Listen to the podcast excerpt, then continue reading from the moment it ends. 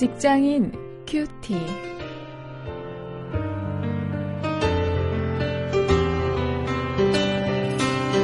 안녕하십니까. 8월 16일 오늘 사사기 12장 8절부터 10절 어, 다소 짧은 구절을 가지고 어, 비전이라는 주제를 가지고 함께 말씀을 묵상하시겠습니다.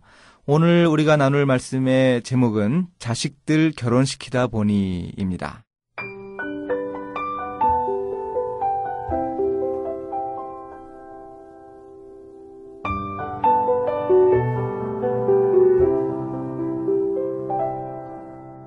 그의 뒤에는 베들레헴 입산이 이스라엘의 사사이었더라.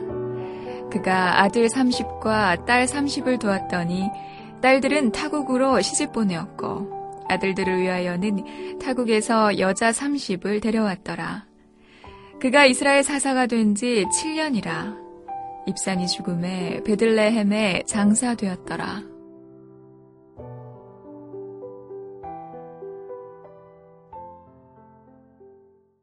이 사사기에는 일곱 개의 사이클이 등장합니다. 여러분 잘 알고 계실 텐데요. 이스라엘 백성들이 하나님을 떠나서 범죄하고 하나님께 부르짖고 그러면 하나님이 사사를 보내셔서 그 이방에 압제하는 그 종족들을 물리치게 하시고 그래서 평화가 임하고 어, 그러나 그 평화 기간이 길어지면 다시 이스라엘 백성들이 범죄하고 이런 사이클이 이제 일곱 번 반복이 되는데 이스라엘의 사사는 일곱 명은 아니었습니다. 어, 오늘 우리가 보는 입산이라고 하는 이 사사는 어, 그런 사이클이 기록되어 있지는 않습니다. 그러나 이 사람의 인생도 그 교훈이 충분히 있는 인생인 것을 오늘 우리 본문을 통해서 알 수 있습니다. 입산은 과연 어떤 일을 통해서 오늘 우리들에게 교훈을 주는가 한번 말씀을 생각해 보겠습니다. 오늘 8절부터 9절 상반절에 보면 이 국제 결혼 60회가 나옵니다. 이 베들레헴 출신의 사사 입산에 대해서 자세한 행적이 기록되지 않는데 이 사람이 추진했던 유별난 정책 하나가 이 관심을 끕니다. 자식들이 많았습니다. 아들과 딸들이 60명이나 되었다고 합니다. 그런데 그들 모두를 국제 결혼시켰습니다. 그 이유가 무엇일까요? 생각해 보셨습니까? 이 뒷날 솔로몬 왕, 이 솔로몬 왕도 왕위에 올라서 그 이웃 나라의 공주들을 왕비로 삼죠. 그래서 솔로몬 왕이 얻었던 것은 무엇입니까? 그들 나라와 평화 관계를 유지할 수 있었습니다. 바로 그것을 위해서 이방 나라들의 여인들을 데리고 와서 그 아내로 삼았던 것을 볼 수 있습니다. 어, 그래서 이 솔로몬의 아내가 결국 이 천 명이나 되지 않았습니까? 아, 바로 그런 목적으로 입산도 어, 이 국제 결혼을 시켰을 것으로 보입니다. 그 이웃 나라나 종족들과 평화 관계를 유지하기 위해서 60명의 자식들을 동원해서 정략적인 결혼 정책을 편듯합니다. 그런데 이렇게 국제 결혼을 시킨 이 입산의 모습이 어땠는가 우리가 볼 9절 하반절부터 10절에서 볼 수 있습니다. 하나님을 의지하는 대신에 이렇게 유지하려고 하는 스스로 자기 힘으로 유지하려고 하는 이런 평화가 그 얼마나 실효를 거두었을까 우리가 의심을 해볼 만합니다. 더구나 입산이 사사로 일한 기간은 고작 7년에 불과했습니다. 그 7년 동안 이 자식들 60명을 국제 결혼시키는 일에 그 투자한 시간, 재물, 그 열정을 한번 생각해 보십시오. 이 상상이 제대로 되십니까? 결국 자식들을 팔아서 이웃 나라들과 평화 관계를 구축하고 무언가 보람된 일을 좀 해보려고 하니까 아마 그의 생명을 하나님이 일찍 부르시지 않았을까 생각을 합니다. 사사들이 일했던 기간은 이스라엘의 평화가 임했던 그런 기간을 의미합니다.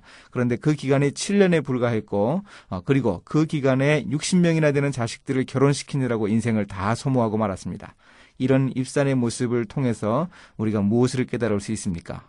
인생에서 중요한 것이 무엇인가 한번 우리가 우리를 생각해 봐야 하겠습니다. 무엇이 인생을 바르게 사는 방법인가 깨닫는 것이 중요합니다. 길지도 않은 인생을 헛된 일 하다가 끝내버린다면 그보다 어리석고 안타까운 인생이 어디 있습니까? 과연 우리는 우리의 삶에서 무엇이 가장 중요한가, 그것을 깨닫고 있는가, 우리 자신을 한번 돌아보면서 우리의 비전과 꿈을 추스려 볼 수 있는 시간이 될 수 있어야 하겠습니다. 이제 말씀을 가지고 실천거리를 함께 찾습니다.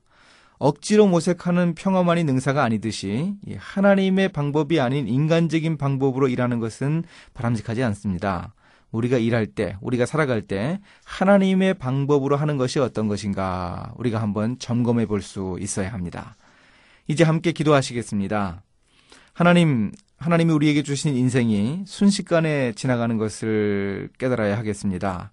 주님의 나라를 위해서 보람되고 의미 있게 사용하는 시간이 많아지게 해주시고 무엇보다 제 인생의 목표가 분명하게 정립될 수 있도록 하나님 함께하여 주시옵소서 예수님의 이름으로 기도했습니다. 아멘.